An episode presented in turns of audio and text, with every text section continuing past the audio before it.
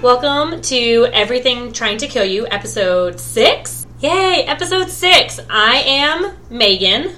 I am Mary Kay, and our lovely guest. And I'm Mary. Hi. It's not confusing for anyone. Megan, Mary, and Mary Kay. Get it straight. Don't confuse it.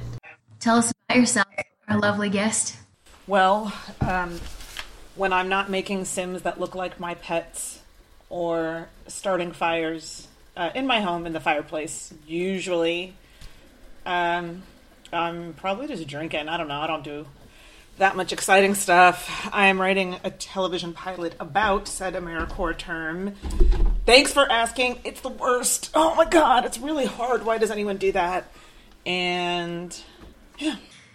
So, speaking of death, today we're going to talk about Megan's favorite. Oh my gosh, I got so excited about having like this movie and having a cool guest that I was like, "Welcome to Everything Trying to Kill You." It's this episode. I'm not going to tell you what we're talking about because I was too excited. It's The Shining, guys. One of my favorite books and films ever. It's a lovely combination of both my favorite author like and my favorite filmmaker in the whole world. And I was so pumped when Mary Kay was like, "I'm going to watch this film." And then she hated it. And it was the most disappointing thing in my life. I did. but I said some funny shit, right? At least. You did. My favorite line, which is, I would fuck the literal dog shit out of Jack Nicholson. Speaking of you saying funny shit, that's my favorite thing that you have ever said in your entire life. And you know what's interesting about that to me is that I would believe it if someone told me that Jack Nicholson also always has dog shit in his pocket. Like it's just such a weird thing to do that like probably, I don't know.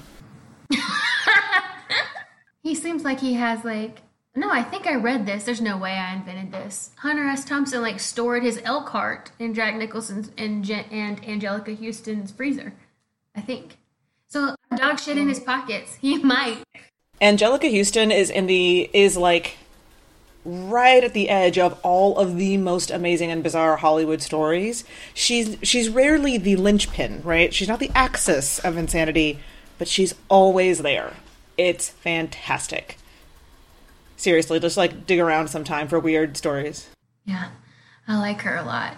She has crazy good cheekbones. Um, it's impressive to me. So, okay. So, since I knew, Megan, that this is your favorite book, one of your favorite movies, and I hated the movie. Well, I hated almost everything. Not every single thing. I can understand, like, why it's a big deal. That was scary. But there were there were so many differences when I listened to the audiobook versus when I watched the movie. That again. And so pretty much everything but the setting of the hotel is different, right? Correct. So, uh why would you make it an adaptation if that was the case? Because Stanley Kubrick does whatever the fuck he wants. I don't have a better, more logical answer to that. I mean, okay. All right, but also like Mary, you have a logical answer? So the thing is that you know I was actually I, I dug up an interview which Kubrick didn't do often. He's really reclusive, but um, he did an interview and talked at some length about The Shining. And what's amazing is that I looked at my notes from watching the movie and notes I'd done after. I was reading this interview and I was like, man, directors always show our asses. We just show our asses. If you get us to talk about our work and then look at the work, you're like, nah, no, no. And he talked about it as if he's telling this like human story, and then you watch the movie and you're like, the you do you care about these people? Are these real people? This feels like they'll tell you one story. They can tell you what drew them to it. They can tell you what they were so excited to make happen. And then you look at what actually happened, and he talks about it as if this this very human story. Like he just talks about it the way Stephen King talks about the book he actually wrote, and then you watch the movie, and Stephen King described it as a as a like an anthill, like watching ants in an ant anthill. Like, oh, fascinating! Look at these little creatures with their with their choices. Um, ha ha ha! They think their lives matter, and I, it was just really interesting to me that I, I, I like I felt like that was accurate. It's this very like zoomed out atmospheric experience and uh, that's not how he talked about it at all and it just cracked me up because i i get it man i get it i get it i do it all the time Yeah, I definitely got the ants on an anthill vibe, except for one scene. Um, and you guys are gonna think that I'm a terrible person for this, but when um, Jack is writing, and Wendy's like, "How's it going? Like, can I help you?" And he's like, "Get the fuck out! I'm working. Every time you come in here, I have to start over. So why don't you start doing that now and get the fuck my face?" Which is how I feel whenever I'm writing. I don't do that, but that's that's the that's a human reaction to me. Exactly. And here's what's great about that scene. That is Jack Nicholson. On set, he was describing having these interactions with with his uh, wife, like having this kind of this kind of moment, and they wrote it while they were already filming. That's not part of Kubrick's original screenplay. So the the moment that stands out to you as the most like human and intimate is a moment that did not actually come from his his mind, his vision for the for the movie. Uh, but the the things I didn't like that I thought were better in the book were that um, Hallorann's character. Well, and it's it's a double trope, right? You have a magical Negro who's also the black guy who dies first. Yep. Doubled on that. And I hated that because he was like, in the book, this is what I liked. The book, uh, what, what I liked about the book so much is like, he's the hero. He's the one who, like, he makes it back. He gets smashed in the face, which brings me to my next point of the weapon is different for Jack.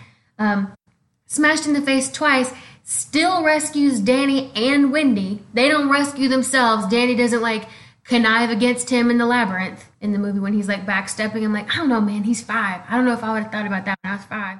This we're going to keep circling back to this, but all, there are so many things that he and uh, Wendy do that are typical of families surviving abuse. Like kids, kids who develop these like extra perceptive means of staying out of their clutches, the clutches of this person, you know, because they have. That's how they've been getting around. So yeah, so you have a lot. You, I met, God, I met so many kids over the years who you wouldn't believe like the bat ears could hear you like through walls whole conversations and track that. Like, do you you do what you need to do to survive. So it kind of makes sense that he would be. I know in the book he's incredibly intelligent. In the movie, he's not. Not especially like he's he's a pretty normal kid who just has some of those gut uh, moves. Yeah, in addition to his. Damn, I didn't even think of that. That makes total sense. The kid, the kid they cast. What did you guys think of him? I thought he was okay. He was not my major concern with casting choices. Okay, that's fair enough. Casting wise, I think that's as close as Kubrick got to anything being reasonably within the spirit of the book there. Yeah, I liked him, and this is another thing that I didn't like about the movie, but I guess I'm kind of getting ahead of myself. But um, there's no like convention established about this world of the Shine, so I couldn't tell. Like, I mean, in the book, I found out who Tony was, but in the movie, I was like, "What do you mean he's a little boy who lives in your mouth? What does that mean? What does that mean?" Well, right, especially because because he's a little kid who like doesn't have like. Of course, a seven year old would say like someone lives in their mouths. They're seven. I am not though, so that's the part where I have a conversation with the child about like let's really dig into that one. In fact, in the movie, I don't know if you like you could probably watch the whole movie and come away from it not totally convinced that Hallorann and Danny actually do both have the shine. Like Hallorann could be talking about something that he is experiencing, and Danny is just a very troubled young man who is coping by dissociating and that is not the same thing at all we can see that he like clearly does have some sort of some something extra going on but Hallorann never really does Yeah, that's true. Um, it could be the whole disparity of like the minds talking that happens in the Key and Peele sketch. Like listen to Morgan Freeman, just listen to Morgan Freeman. By the way, listeners, if you guys haven't seen that sketch, it's how I felt after I watched the movie the first time. I was like, what is this? This is not like what are the rules? There's no rules. How can you break the rules if there aren't any rules? That's the reason they're there. Anyway, so I, I narrowed it down, y'all, about disparities between the movie and the book, where I was like, why would you make that choice stylistically? It doesn't make any fucking sense. Okay, last thing about the Danny thing in the in the book, Danny, I mean Tony lives in the mirror, which makes more sense because that's how I get the backwards letters. He also, because I was the whole time like, okay, are you real?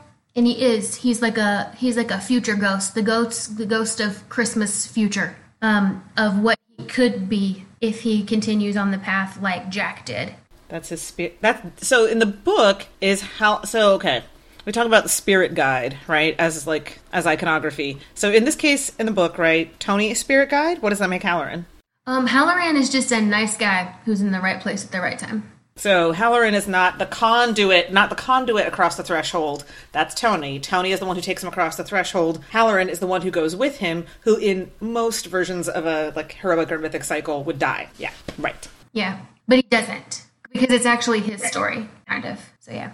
So, like, the point of view is this all knowing third person narrator, basically, and it skips from person to person, kind of allowing the reader and the watcher to get like a first hand information from everybody, which at first I really kind of hated and it really kind of confused me and it really didn't seem necessary.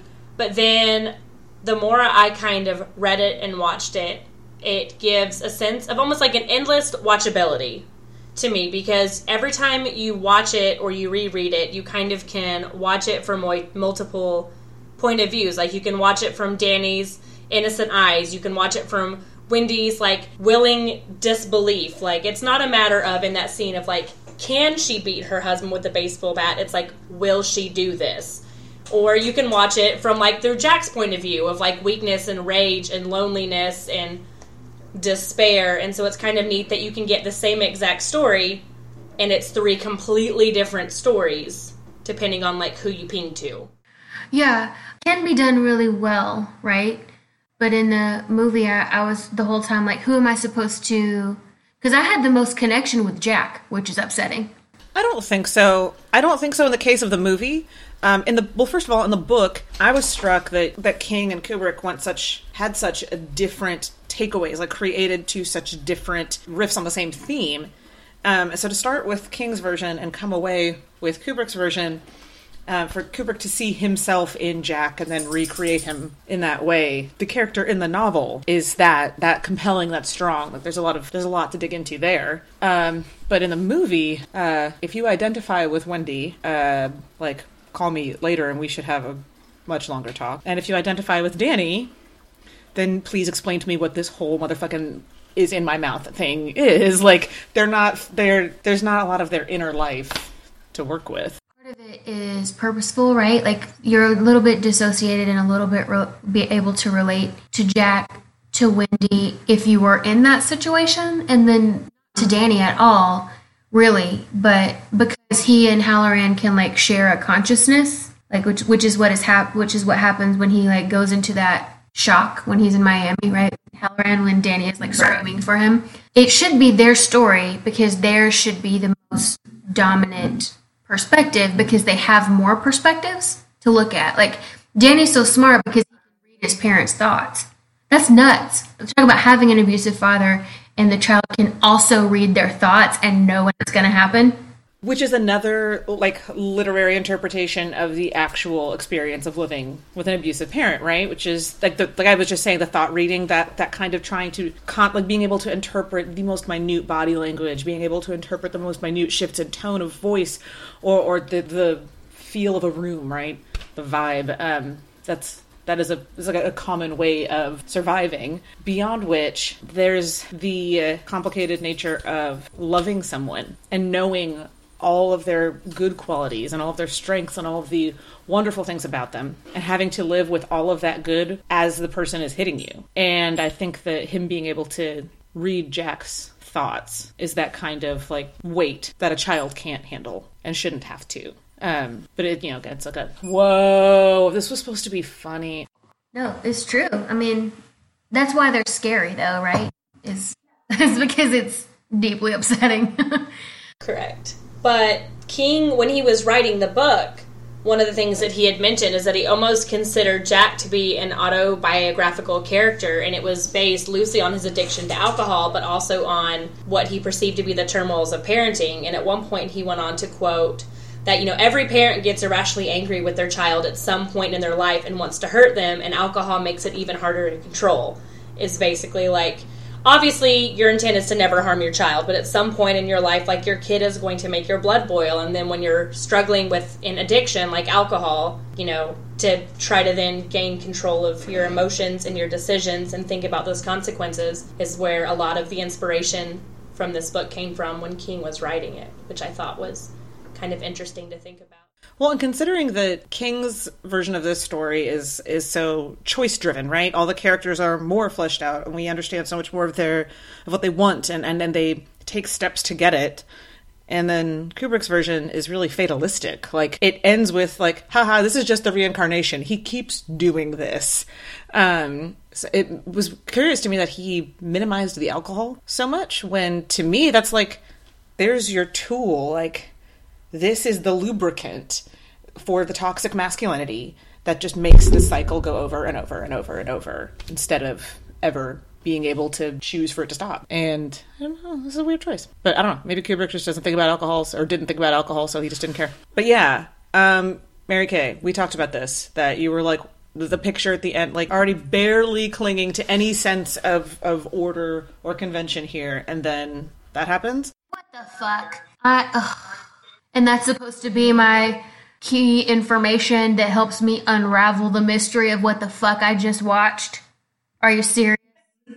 It's just going to be a photoshopped black and white picture of a party. The date doesn't coincide. It's not any particular special anniversary. It's the wrong time of year. The ball was at July 4th and we're in the dead of winter. Well, number one, I call bullshit.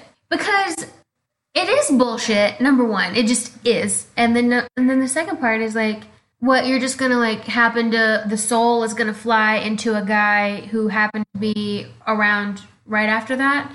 I don't know. It's too. It's that conceit to me It's too banking on the Amityville horror thing, where like the guy was a family annihilator, and the people who after them were like infected by those spirits. I guess. Well, yeah, that's what I was gonna say. Is there's like three main things that influenced book wise that influenced King's book and House on Haunted Hill. You know, Jackson's House on Haunted Hill was one of them, and Marasco's Burnt Offerings was one of them, and Poe's Mask of Red Death. And when you look at it in that context, you completely get it. Allowing for the fact that special effects at the time the movie was made could not achieve all of the things that King want like wrote it should, right? Like the animal topiaries, not gonna move, man. Just no. Money doesn't exist for it. So, uh I my lukewarm take is that Kubrick was like, well then just like fuck all the imagery. What do I think is uh, scary to most people? I mean, I think it was super terrifying at the time it came out because it was special effects were on point. I mean, like at least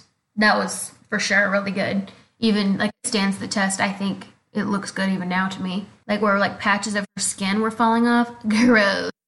Yuck. Oh yeah, I it was it was nasty. It was terrifying, and if I spent maybe a ton more time and did a lot more legwork, I could be like, this is why. But I I did a fair amount of time and legwork to get to the point of some of the imagery he chucked was like why some of it he kept was like why um like yo the bear thing what if you're gonna get rid if you're gonna get rid of the dogman storyline did did that have to happen did that have to happen to me what what that wasn't even scary now so here's another thing that did, that was really interesting to kubrick was that this really is paranormal right that you kind of buy into the story you get invested in these characters and King's done such a good job that you start out thinking like, oh, the story is that he gets trapped. It's all up in his head. Like he he's going to make himself uh, sick and, and and ruin his own life. So that by the time the groundskeeper actually opens the door for him, you're like, yeah, totally a ghost because you're invested now. Like you, you, at this point, it doesn't matter whether it's real or or fake. Everyone's life is on the line at that exact moment, and he he liked that that it actually is magic and ghosts. It's not in his head. This is all, all just psychology that they're just unapolog- unapologetically paranormal. And uh, so I, I, get like, okay, like Wendy sees it. Maybe you're establishing that that's that's part of your establishing that It's not just, you know, Danny and Tony, little buddies. It's not that Jack is losing his mind. It's the hotel. But Wendy was seemed so unstable at that point that it was like, I don't this is not reassuring. And I'm, I'm fine with it being paranormal, but it can't just be a nightmare sequence and then we get a hard artifact that is the picture. Big thing, and then trust your viewer. That's how I feel about it. I don't like it at all because of that. It's like it's just it's too it's too much like uh I mean I guess this is partly because this came out in what the 80s 77 so a lot of it was like let me put in uh, uh, the way I felt about it at least I know that um, Kubrick is, is a genius and everything but a lot of it to me was just like hmm, what else can I put in here to scare everyone? Well a lot of what he did and is something that I kind of have a whole lot to say on we get to like why is this horror and why is this in my opinion the literal greatest psychological thriller ever of all time is that well nothing that he does is unintentional. Everything he does is super intentional and part of the whole thing with like the little the little bear costume dog man like giving a blowjob to the man and like wendy sees it is because she's terrified. She's scared of you know her husband and there's this going on. But like like mary said like it is a hotel. There's other people here. When i was in between after grad school and before i could get like a real teaching job i worked in hospitality. My first day um, a guy who had worked at the at the hotel where i was working. It's a big convention hotel in downtown atlanta. It's where they have dragon con. In case any of you who are listening know this hotel it's the one with the trippy carpet. It's real it's real kubrickian that carpet. Anyway, so the first day, there was a guy who had worked there before for six years, and he left because he got another offer, and because and this he told me this on our on my first day that one time someone went to the 42nd floor and she jumped into the atrium. And he saw it and everyone who was working because it was a busy season also saw it. And um, she didn't hit anyone but they did have decorations strung across the atrium so so that was like what began my experience working there. And then like everybody i talked to i was like so what's your weirdest story? And everyone had something because it's such a big hotel it's such a transient place like even if people don't mean to do crazy shit there they just have there's a lot of people coming in and out. Yeah. Well i think hotels are hotels are like liminal carnival space right it's the break from your actual life so if you're going to have the most bizarre experience of your year that's where it's going to happen. I think that's a good point, and I think that that's definitely part of what uh, Kubrick was playing into was this idea of, like someone said, like the weirdest parts of your life or the weirdest parts of anyone's life are going to happen in a hotel. And if you could truly see all the crazy shit that goes on behind a hotel door, it's probably horrific. And like Wendy stumbled upon part of that, and it was probably one of the least weird things that could possibly ever happen in a hotel. And so uh, that part of it is scary, right? That hotel aspect of it. And the other aspect of the hotel is that hospitality is a very artificial face wise, like interaction wise um, industry because we're, we're here to make you feel special. And also, you feel special, and also the next person. Fake face thing, like that's how Danny like gets behind the masks, right? Is to be like, you're not real, just like Mr. Hallorann said, You're like a dream, and when I close my eyes, it's gonna be gone. You're gonna be gone. What is it? It's all fake, false faces.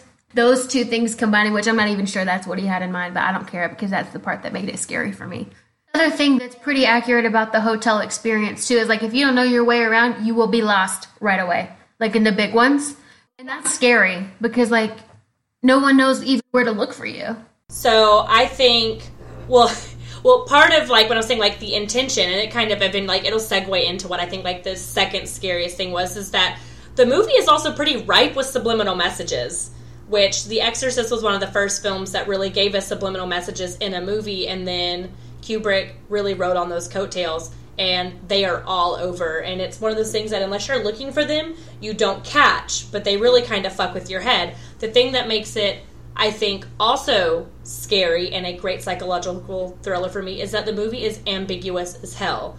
There is almost, I mean, there is a plot, but like there's no plot. There's no answers. There's no real like plot climax. And I think for our minds to function, we need to have structure and information and an outline. And yeah, like most of Kubrick's work is super thick with detail and it's rich, but like it's completely ambiguous. So if we're not able to mentally digest it, it's now unknown to us and we can't make sense of it. Therefore, it's horrifying.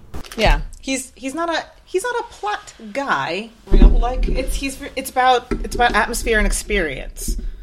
Like when we were when, when Mary Kay and I first sat down to watch it, um, we were talking about that. I was like, it's he's trying to give you the experience of the claustrophobia and the time moving erratically so that you don't you lose track of where you are and when you are and how long it's been and has it been long enough for this to be a reasonable reaction to what's happening to me? And I'm irritable now. And then oh my god I just got jarred by that. And why why what is that like that that really disoriented experience? Like you're gonna get there and you're either gonna respond like Jack Wendy or or Danny because they're the ones who are leading you by the hand through it because that's who you have to travel with in this story. And um, well, and it's disorienting in a really specific and recognizable way, right? That everything looks so uniform and so clean and polished. Like there's no landmarks. There's and the landmarks that exist are very, very carefully curated for you to direct you to only what you're supposed to get to or see. Yeah. Which is my number one thing that makes this scary, but also the greatest thriller ever. And like you you mentioned, like you're disoriented. There is a huge lack of time, but the movie is nothing but spatial anomaly after spatial anomaly. And if you try to physically lay out that damn hotel, none of it makes any sense. There is like the impossible door motif, like you when you're in the kitchen, they go through a door, but if knowing where you came in from the other door, like that's going to lead into another room, and that door doesn't really go anywhere. In the uh, Ullman's office, he you know there's a window that should not be there basically you know and then you yeah yeah. This is the source of a, a bunch of conspiracy theories about this. Yeah. And kubrick really played into it in the movie and if you rewatch it and pay attention to it almost all of the scenes have a really unsettling amount of symmetry in them especially like if you look at ullman's like office the shelves are symmetrical the patterns on the floor are symmetrical. If there's a door on this side of the screen there's a door on this side of the screen and it just doesn't feel authentic or natural or organic at times and that's kind of unsettling. So it's definitely a horror movie by the obvious things you know there's acts and there's blood and there's supernatural things but it's a horror movie that relies entirely on atmosphere and tension just as much as it does the shock and the gore and the camera just weaves around this hotel and you're completely disoriented and it feels escapable and overwhelming and then you add into that that you're being chased by your husband with an axe, your kids seeing talking to his imaginary friend that lives in his mouth. There's twins riding around on tricycles. There's a man in a bear suit giving a blowjob. Like it's horrifying because you don't know what to make of it, and then there's no plot, and you really don't know what to make of it. I feel I feel thoroughly chastened. Um, as many times as I've seen this, until I my most recent viewing with Mary Kay, I had been calling them the twins, and then I actually listened to the dialogue for apparently the first time, and Ullman's like five and seven, and I was like, oh no, I'm a monster. What have I done? I've been so wrong. And I've been calling them the twins like my whole life too, and I was like, oh no. I've I've ruined it. I did it wrong. Yeah. Speaking of the twins, also, the shots leading up to when Danny sees them, he's pedaling, and then it's like on the carpet, off the carpet, on the carpet, off the carpet, and then he'll go around the corner, and we're like a second and a half behind him. Uh, every time he rounded a corner, I was like, "Oh shit, something's gonna happen." That's really good. That's a really good cinematography. I, that's my favorite thing about the movie. I think. Yeah. So the whole thing is just dizzying. I guess is a good way to put it. It's like no matter how hard things might become, you can always trust your own perceptions.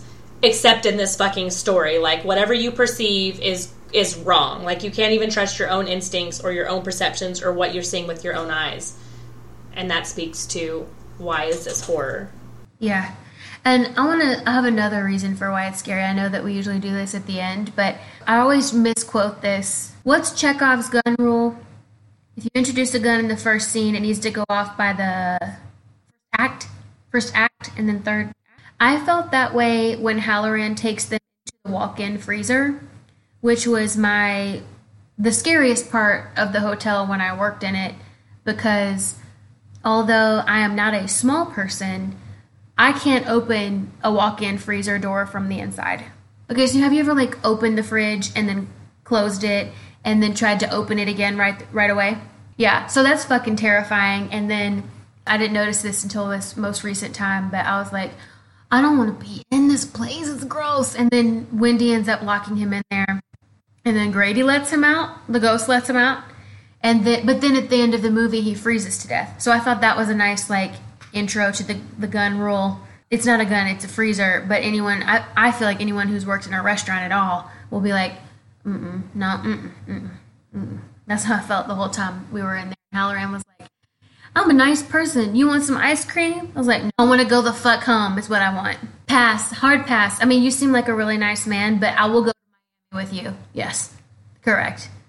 And I hate Florida, so that's saying something. We are so smart. So you have these two men who were drawn to this story with the same like core, right? Both King and then Kubrick to King's story are, are they're both fascinated by this creative man whose demons could bring down everyone around him and whose demons are inextricably linked to that creativity, not to his capability, not to whether he is actually a genius, not to whether he's actually going to produce anything, but the drive in the first place. And this question of, you know what I mean, like the, the fact that the person wants wants to be this person, wants to do this, is what pushes him over the edge. And in King's version, he's a very human human guy who wants to do right, who wants to keep his family safe and intact. In Kubrick's version, he starts out as Jack Nicholson, so we end up with Jack Nicholson too. They both they each mirror they each mirror their they each mirror their creator, right? Like the the detached auteur versus the the the, the very struggling human kind of intimate version of the same guy, but in both circumstances, the only reason anyone dies is that he dragged their asses up to a hotel so he could have peace and quiet to do his fucking masterpiece and shit that he then doesn't even do. Because here's the thing that's the thing. They made, these two men each made a story that's terrifying to the rest of us. But the really terrifying story for them is that the guy fucks everything up and still doesn't do shit. Like every other story ever written by a white man, and also most stories in general. This is fundamentally about the toxic masculinity of fragile white dudes and how it destroys everything they touch. No, but for real, it's like the whole reason Jack turns on his family is not because of like visions or demons or the supernatural. It's literally because he wasn't able to find like a proper job or a role or an identity or balance like this or in within this ordinary family life and he's kind of driven himself mad from his like his obsession with his contractual obligation at the hotel as well. Like he keeps saying over and over and over like I gave him my word, I gave him my word and Wendy just doesn't understand it. It's not that he has these deep connections that he then can't navigate. It's that Jack isn't connected to anybody. Like he has a he. I put a quote in the notes, man. I was like, oh yeah, no, that's the story I saw. Everything else you've said contradicts this, but that's the story I saw you telling. That's upsetting. Where is it? Okay, I see it. Uh, Jack comes to the hotel psychologically prepared to do its murderous bidding. He doesn't have to go very much further for his anger and frustration to become completely uncontrollable. He is bitter about his failure as a writer. He is married to a woman for whom he has only contempt. He hates his son. In the hotel, at the mercy of its powerful evil, he is quickly ready to fulfill his dark role. Yeah, you cast Jack Nicholson for that. He showed up ready to go? Uh, yeah, fine, okay. Yeah, he showed up ready to go. That's fine. If you're going to cast a woman who for whom he has only contempt, and you want the audience to be able to identify with Jack even a tiny bit, she has to be someone that you can make contemptible, and he did. And it's actually really reprehensible, and he's one of my favorite directors, and it's really hard for me to live with the, what he did to Shelley Duvall. Like, I, that isn't, that's not okay at all. He was, he was tremendously abusive to her on set. So the scene is, is a scene with the baseball bat, right? He had her do 127 times, which is the record for number of takes. And of all takes to do 127 times, I can't imagine the toll. You know, his daughter actually made a documentary about the making of The Shining, and there are scenes where Shelley Duvall is just like collapsed on the floor, exhausted. he berates her, like yells at her, like he's he's just cruel to her. Yeah, but that's like you shouldn't have to create that situation for the actress to be able to do it because that's what acting is. Um, while we're talking about the terrifying scenes of Jack Nicholson attack attacking um, Wendy, I've just started calling him Jack Nicholson instead of Jack Torrance. But you know what? Tomato, tomato. He did. He has a baseball bat when they're on the stairs, right? That's the one shot 127 times. But then he has an axe or like a hatchet later. He axes Hallorann, which killing him after all of that trip, like, what were we even doing in that storyline then? That's what makes his character the magical Negro trope because he that like that's just he's a, a tertiary character. Yeah, he had one function and he failed. Why is he yelling, "Hello, is anyone here?" No, just listen, just tap in. You know, like that doesn't make any sense. Um, and then also, which again is violating the convention that you've barely established. So why don't you just like unzip one of their faces and have a Disney witch come out while you're at it? Like, I I'm not even sure it's ever established that the shine involves being able to hear other people in the movie. It is. You really feel so? yeah, because he looks at him and he asks if you want. He says, "Hey, doc, you want some ice cream?" Yeah, Hallorann tells Danny that the shining at its core is the fusion of telepathy and clairvoyance. And so being able to shine means being able to communicate with others using your mind and the ability to see things that have happened in the past or that will happen in the future. Yeah, but but to anyone besides them, to anyone besides the two of them. But what I mean is, is it established that they can communicate with people who don't have the shine? That they could listen to someone who doesn't have the shine? Um, only only in the therapist scene with Danny. That's the only time we ever get it, and he barely says anything. I think that we're I'm I'm conflating the two narratives because in the book it's very obvious that Danny can hear everything and he doesn't want to. He can't turn it off because he shines so much. Anyway, Hallorann getting axed. That wouldn't have happened if you had established and stuck with the convention, which is a problem for me. And then also it was super frustrating because it's like I just don't like it when information is withheld that we should have known. Welcome to Stanley Kubrick, I guess. But it's just it's lazy writing, like to have like a this is going to be contentious. Um, that's why I don't like Shyamalan movies. Do you feel that way about? Do you feel that way about all of them? Like, are there any you've enjoyed, or do you feel? Because I, I, there are definitely movies I've seen. Like some of his, I'm like, dude, you, nah, you were you were just hinging on us, like not having seen that one thing, and you you decide where to point the camera, so that's not fair. Um, and then there are some where it's like, oh, okay, that's fun. Um, I didn't he do the others? I liked the others. Oh yeah, but that's why I don't like those movies is because you give they give a ton of exposition, but they withhold like one piece that is crucial to unlocking the rest. And the second time you watch it, it's like this is really boring.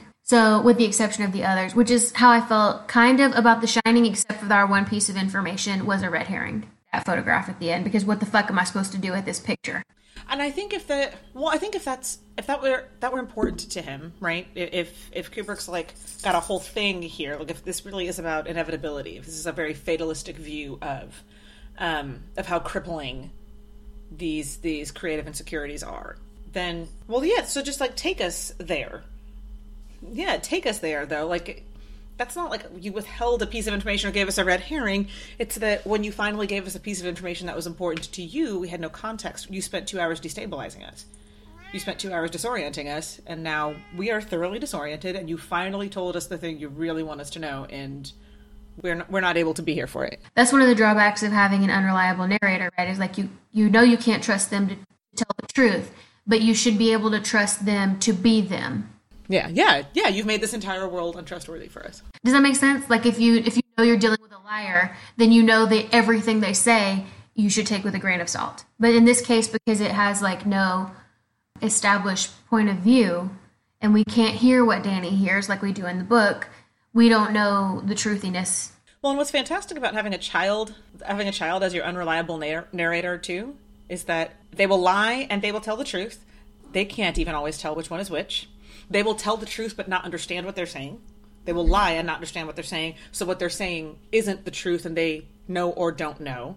It's fantastic. It's such an exciting thing, and I feel like if what you want to do is just is just throw us to the wolves and make it impossible for us to parse what's reality, what's not, what's supernatural, and what's in someone's head.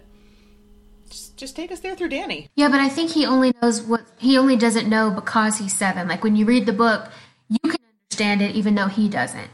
which is which is part like why the book is so, in my opinion, so much better and still really well done. It's just I feel like some of the characters aren't all the way fleshed out, and he needs to get rid of those metaphors. Those are my real like big criticisms. If we were workshopping it, that's what I would say. I would be like, first of all, great story, liked it a lot. Thank you for sharing it. Secondly, though, and then I would say again what I just said. Oh, but the reason I brought up the axe thing is because they changed. Like, there wasn't an axe in the book, right, Megan? No, there was not. It was it was a croquet mallet. Yeah, so you basically change like instant hand to hand death to I'm gonna bludgeon you to death, which is what I picked in the in the crime museum quiz. It's definitely scarier, I think. Like, oh, you're gonna chop me in the head? Cool, one blow. Let's knock it out.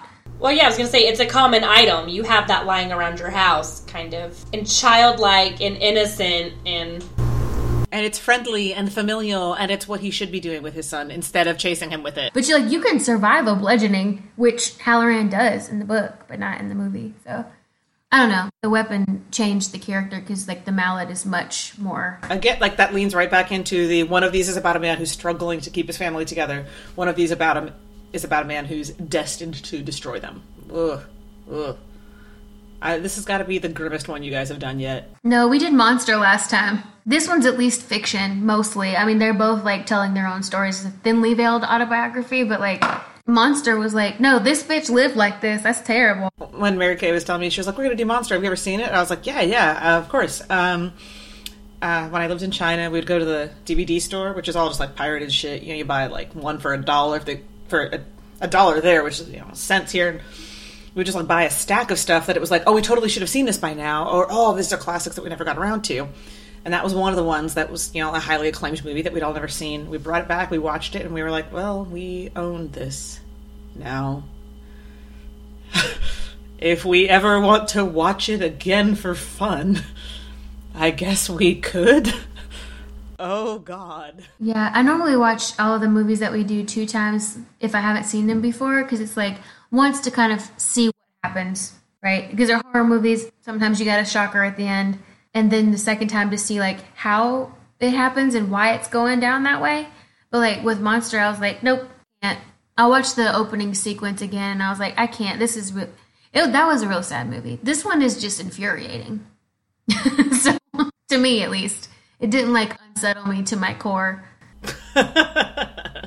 And I do feel like that infuriation is also part of the experience. That if he kept you there long enough, that would also unsettle like it would unsettle you in a different it's you're still on your toes, like you're still put off somehow. Like you're not fully there and in control. I have my two like big questions like here's the question like when we talk about this movie and one of them was why the fuck you gonna call this movie the shining and you ain't gonna fucking talk about the fucking shining but maybe one time a little bit but mostly you talked about ice cream yeah it's basically a haunting that's what it seems to be the definition is like your lingering haunting, right? Because he calls it precognition at one point, and then he says that people can shine, but it's uncommon, and buildings can shine too, and buildings can shine into people who don't have a shine. The book title and the word like the shine was inspired by a John Lennon song called "We All Shine On." Just as a fun fact for anybody that wants to know. No, uh, that's where he got it. I mean, I know the song. Whoa, shine on like like we all shine on, as in like we shine on after we're dead, or like beyond our bodies. So the shine is like it's not a soul, but it's like it's more like a connection to uh, a metaphysical layer right? So some people are connected to this liminal space. Liminal is such a great word when you're talking about just like any piece of anything ever that's even remotely narrative. But yeah, so it's like the liminal space between real world and whatever is beyond it, and some people can access it. Well, and the fact that you can hear people that don't want you to hear them, right? Like it's not a shared experience. Yeah. It's not quite collective unconscious because not everyone is in on it. It's invasive. Right. And they don't know it yeah, but it. Uh, but okay, so here's the thing I want to talk about in the book.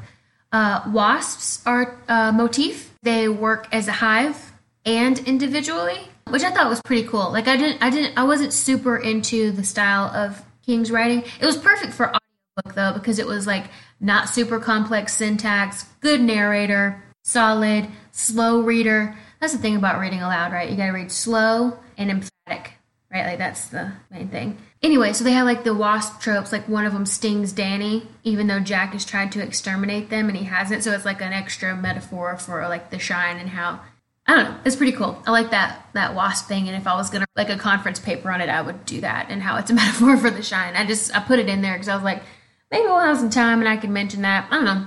It was cool. And wasps are fucking terrifying because like Jack says in the beginning, they're not like bees. They can sting you over and over. Their stinger doesn't come out. I was gonna say that's another thing about them is too is this association with aggression. You know, with a bee, you kind of feel bad if you kill it.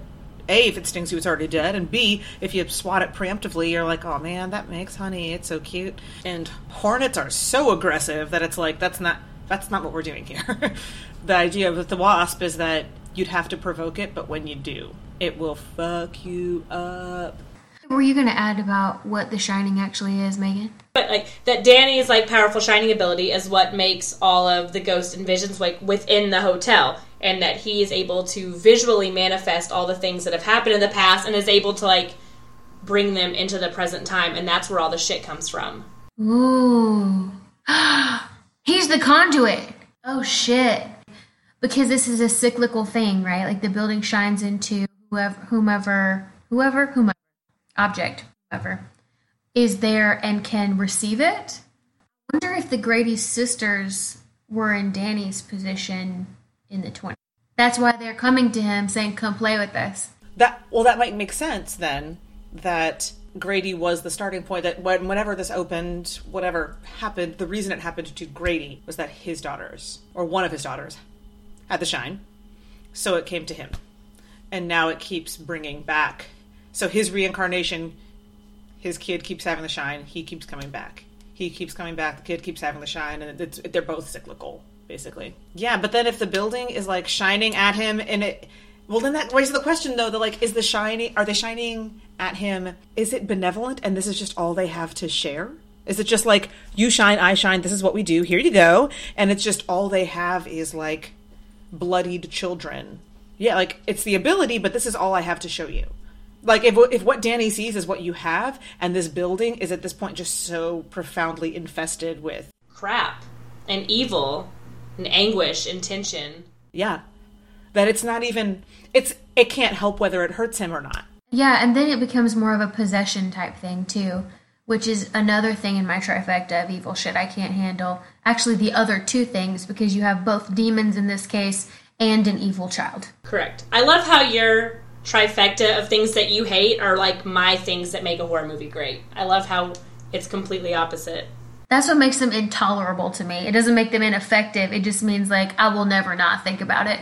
That's the thing when it's a fantasy, it's fine because it's not real. But when it when like especially demons and evil kids, I'm learn I'm coming around to them. Like they're not as terrifying to me as they used to be.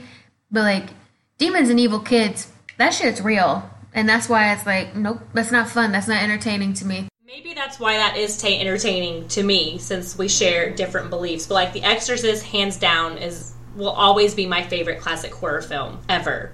Listen, that's one. I mean, even with the 70s special effects, I had to watch that movie in a brightened room in 10 minute segments in the middle of the day.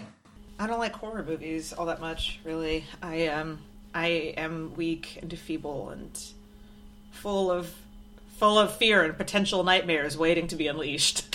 So I uh, I'm very selective in my horror watching and horror enjoying. And at the time that I watched The Shining for the first time, I was still young enough that it was my big thing was like, are people being maimed horribly? No, cool, okay. Because I what's really weird is that I loved Hitchcock and The Twilight Zone as a kid. Those were like my jams. Like like the themes would start playing and my folks would be like, "All right, Mary, time for Hitchcock." And I would sit in a darkened room alone and be like, "I love this." Then I grew up and was like, "Oh no, the world actually is terrifying." You know who was on tap to direct The Exorcist? And passed it up because he couldn't have full creative control and said that he wanted to make the scariest movie of all time. It's Stanley Kubrick. Yeah, that would have been fascinating. How should we, uh, because we hit all our stuff, didn't we? We didn't do our icebreaker. Let's refreeze the ice. Um, I recently, at one point, might have been trying to keep Mary Kay awake at a point where she might have had enough to drink that she did not want to do this thing. And I did so by asking, What do you think Tony says to Danny when nothing's happening? Like, Hey, Danny. Danny. Danny, are you awake? and t- I am now. What do you want, man? Danny. If pigs could fly, would they poop from the air? And, t- and Danny's like, Dude, Stop it! This is like the seventh time tonight, and it's only 1.15. You have to go to sleep. I'm sorry. Okay, bye. I love you. like slumber party scenario. What does he wake him up to say? okay. I'm still thinking. Megan, go ahead. I feel like he asked for a lot of snacks. Can he eat? sna- Do you think he can eat snacks? Hey, hey, hey, hey, Danny. Do you have Doritos? I was gonna say he lives in his mouth. He's a little kid. I feel like he's constantly asking for some fucking snacks. That's what I would do if I was a ghost child. I would constantly wake someone up and be like, "Bring me snacks." Danny, can I Takis? Danny's like, Takis is spicy as shit, man. What are you talking about? I like Takis. I don't care. Keep going. Go forever, please. Oh God. I don't know. I feel like he really likes chips. I feel like he would also really like gummy bears. Or would he like gummy worms? Which one would he like better? I think gummy worms. so he really likes chips. He really likes gummy worms. And I think right now he's really craving some Pop Tarts. Yeah. Ooh, solid. Hmm I think that Tony has a crush on Mrs. Torrance. Do you want to know what your mom is thinking right now? What's your mom's favorite Teddy Pendergrass album? How did we get to this entire podcast and I didn't once get to say Scatman Crothers? What the fuck? I really wanted them to have an affair. I just didn't like the sex scenes in the in the movie. There were none. I think they were there truly just to make you feel uncomfortable. I don't think they were supposed to be sexy or serve any other purpose than to truly just skeeve you out. Oh my god. Also, is the, does Stephen King does King do a sex scene that isn't like I read The Stand when I was certainly too young to have done so, and I remember just being like, why why is anyone looking forward to that? No, I definitely think it's like a discomfort thing. Like Megan said, like they they were negotiating the, with the only sex scene in the book. So the power thing. But on this awesome note, what's our next podcast episode? I think it's Perfume: A Story of a Murder. I loved it. I liked the movie. I liked the book. Yeah, it was good. Um, so that's what is happening next at the end of January or beginning of February, I think. Perfume, which is an almost love story, and then my favorite movie ever, The Mummy, the 1999 one. Finally doing the mummy? Outstanding. So on this episode, episode six about The Shining, we're gonna have a theme song, um, which was constructed by. I've given him the title of Hot Intern. Uh, his but his information is on the on the website. So if you liked it and you want something like it, or you just want to see is he really hot, you can go look.